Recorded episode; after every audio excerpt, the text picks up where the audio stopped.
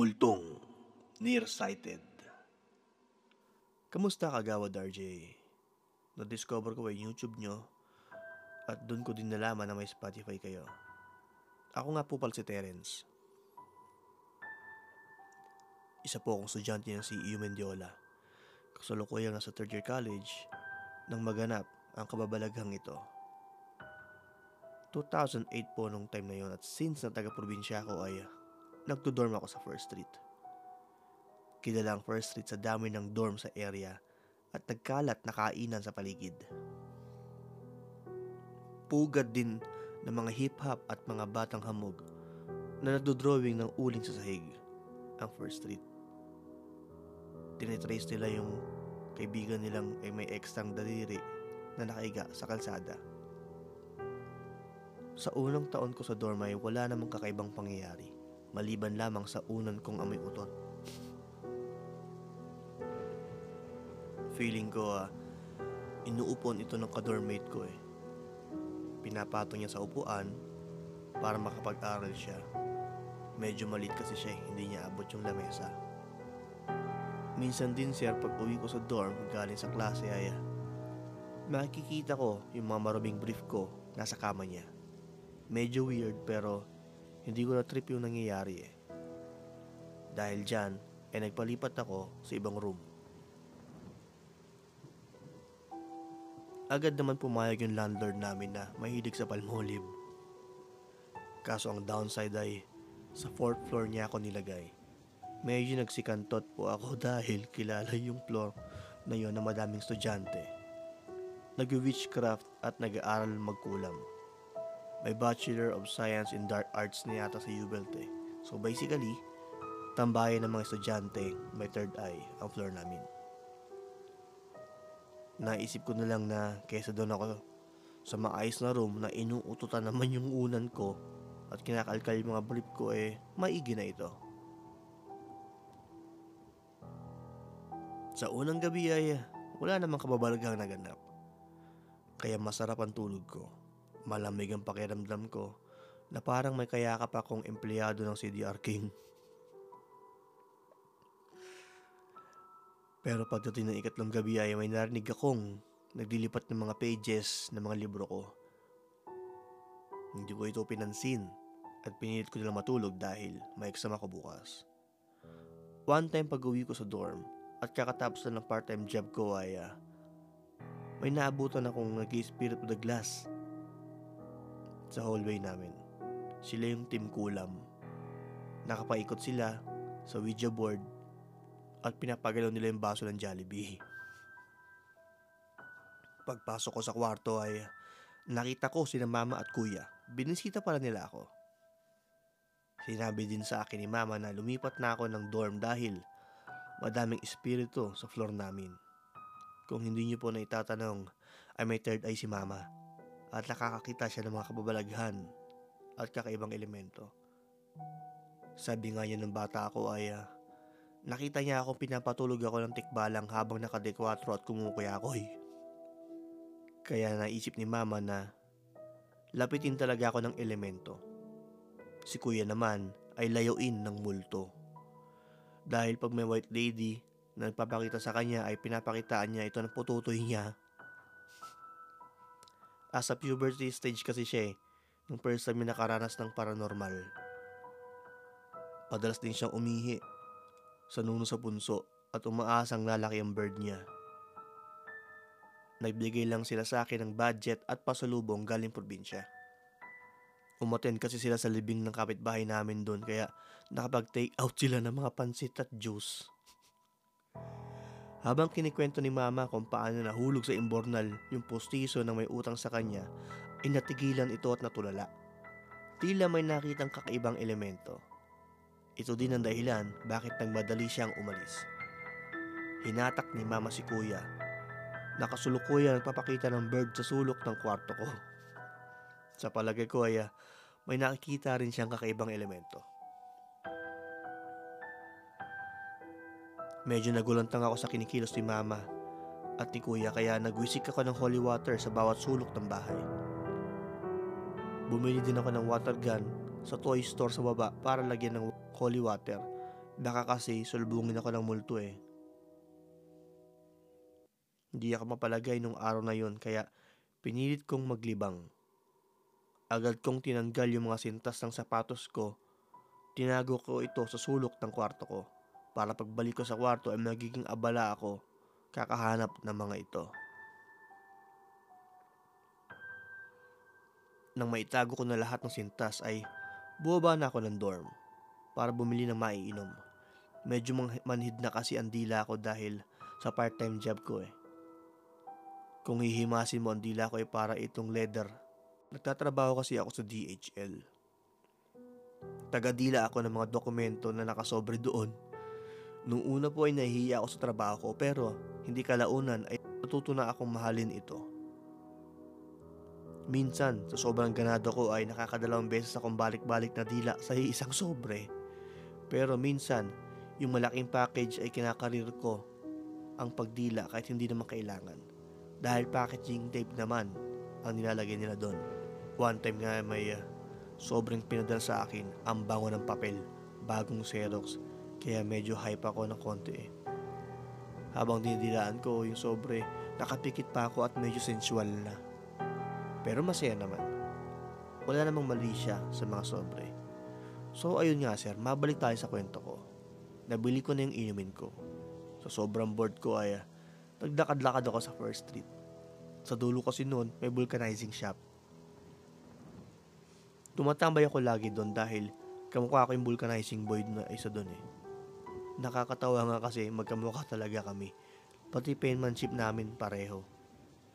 Habang nakaupo ako sa gulong ng jeep, ay may nakita kong isang pulubi na naguhula hoop gamit yung gulong ng bike. Natuwa ko kaya pinanood ko siya. Maya-maya pa ay nilapitan siya ng isang pulubi, naghalikan silang dalawa. Nakakatawa dahil ang dudungis nila pero apakabalagbag ng trip nila eh. Para kang nanonood ng poverty porn. Curious ako kung anong amoy ng mga laway nila. Sa palagay ko, lasang kabag ang halikan nila eh. Medyo naumay ako sa trip nila kaya bumalik ako sa dorm. Habang umaakit ako ay parang may kakaibang aura ako nararamdaman sa hagdan. Parang may humihigop sa akin sa likod. Literal na higop sa leeg ko mismo. Parang may dumidila tapos humihigupin. So medyo malamig ang hangin na yun. Kinilabutan ako at naramdaman ko. Ayoko naman lumingon dahil ah, baka hindi ko kayanin ang makikita ko. Patuloy ako sa pag-akyat kaso may lumalaplap na naman sa batok ko at inihigop ito. Paglingon ko at ikinagulat ko ang nakita ko. Yung babaeng bungal na pulubi pala, sinundan ako at basang-basa ng laway ang pisngi niya at batok ko. Sa sobrang asar ko ay pinektosan ko siya ng solid na sapak sa lalamunan at saka ako tumakbo pakit ng floor namin. Hindi pa dito natatapos ang kahindik-hindik na karanasan ko. Pagdating ko sa floor ay apakadilim. Medyo may naaninag akong babae na nakapalengke shirts. Yung mga t-shirt na may print ng North Seasoning. Nilapitan ko siya dahan-dahan dahil nasa area niya yung room ko eh. Nung una ay ah, akala ko estudyanteng nagdodorm lang din. Pero habang palapit ako ng palapit, ay lumalabo siya, parang hangin na lang. Nung malapit na ako sa kanya, bigla niya akong tinakot. Pinagdilatan niya ako ng mata. Medyo mapula ang mata nito. Kala mo naka-contact lenses ng Sharingan. Iniisip ko din na baka pinagyayabang niya lang ng mata niya dahil naka-contact lens siya eh. Kaya ako, didilatan ko din siya. Pagpasok ko sa kwarto ay nawirduhan ako. Dahil may nagsisintas na ng sapatos ko. Sa takot ko ay tinulog ko na lang ito. Agad kong inisip si Diana Subiri para makatulog ako agad. Ang ganda pa naman ng panaginip ko. Isa daw akong langgam sa CR ng girls. Palakad-lakad daw ako sa, sa mga tiles tapos titingala ako sa taas. Kaso nang maaninag ko yung binobosohan ko, si Mig Zubiri pala yun. Anyway sir, nagising ako bigla dahil may pumasok sa pinto ko. Medyo sinipat ko yung pinto namin. Nagulat ako dahil yung babaeng naka-nor na palengke shirt ay dahan-dahang lumapit sa akin. Tila malabo ang mata. Nang namukaan niya ako, sa kanya ako tinakot. Sinigawan niya ako ng malakas. Hindi ko na alam ang gagawin kaya tumayo ako ng mabilis. Nagtaka multo dahil nawala ako sa harap niya.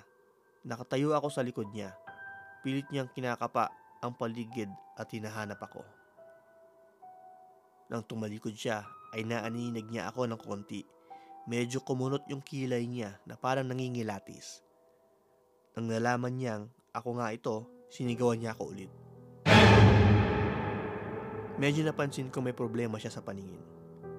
Tinaguan ko siya, kaya napilitan siyang gumala sa hallway ng floor namin. Pinagmamasdan ko kung ano ginagawa niya sa hallway. Curious kasi ako eh kung paano manakot ang multong nearsighted. Palakad-lakad lang siya nang biglang may umakyat na maintenance person. Mabagal maglakad si Ate Egay. Mukhang kakaras pa lang. Magkakasulubong na sila nang sinimulan itong takutin at sigawan ng multo. Narinig ito ng nasa kabilang kwarto. Tinawag niya ako. Psst! Huwag mong pansinin yan. Hindi ka anuhin yan. Sisigawan ka lang yan mayat maya. Pucha. Kaya pala nilapitan niya ako sa mukha at sinisigawan niya ako eh. Oo pre, ganun nga yan. Nakusap na namin yung kaluluwa niyan last year eh. At alam namin kung paano siya namatay. Oh? Ano kinamatay niya? Tumawid kasi siya sa pedestrian sa Marikina. Malabong mata niya kaya nagkakabit siya ng contact lenses habang naglalakad. Ayun. Nabangga siya ng pitong e-bike. May racing kasi that time eh. So ayun yung kinamatay niya? Hindi pre. Raiders ang kinamatay niyan. Ha? Nalasing siya. Sa alak tapos namatay siya? Hindi pre. After niya ma-ospital, ay naglakad siya pa uwi. Nakakita siya ng naglilimburak na Aldab fans. Dinaan lang niya ito. Sa hindi kalayuan ay nakatapak siya ng bote nakahiga at nadulas siya. Dahil pilay siya, ay nagpahinga siya sa ilalim ng puno ng nyog. Oh, asing Red Horse dun? May dumating na matandang lalaki nakamotor, lasing sa Red Horse, kaya nabangga niya yung puno ng nyog. Kaya may buko na nahulog sa ulo ng babae na yan. Ayun, na dead siya. Putya, kawawa naman. Sa sobrang awa ko ay bumili ako ng eyeglasses sa 7-Eleven para ipasuot sa kanya nang sa ganon ay makapanakot na siya ng tama. Nang makabili na ako ay nintay ko siya magparandom sa akin at ibibigay ko ito sa kanya. Isang oras din na nakalipas at nagpakit na rin siya sa akin. Sakto naka-break time ata siya. Kumakain siya ng kalamay at nilapitan niya ako. Nakita niyang dala kong eyeglasses. Na-excite siya at gusto niya itong isuot. Kaso, tumatagos lang ang kamay niya sa salamin dahil multo nga siya. So agad kong sinunog ang eyeglasses. Kumbaga, nakremate ko na yung salamin. Naging abo na ang salamin pero yung kaluluwa ng salamin ay nakita na niya. Sinuot niya ito at taos puso nagpasalamat sa akin. Binilan ko din siya ng wedding gown para mas nakakatakot siya. Pagpalengke shirts kasi ang suot niya, para lang siyang manghampas ng pambugaw ng langaw eh.